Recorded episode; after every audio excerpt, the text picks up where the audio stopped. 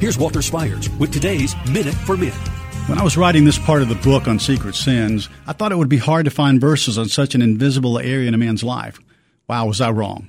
I found more than I could use then, and today I want to share two that help us see the consequences of secret sins. In Numbers 32, Moses warned the men of Gad and Reuben against making a commitment to the Lord to fight for the other tribes and what happens if they fail to show up. You have sinned against the Lord, he said. Be sure your sin will find you out.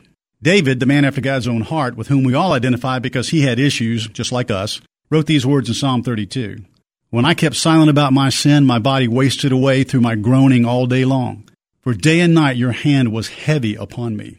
My dear brothers, sometimes it takes the kind of failure David and our pastor friend experienced to learn there are no secret sins we can hide from God.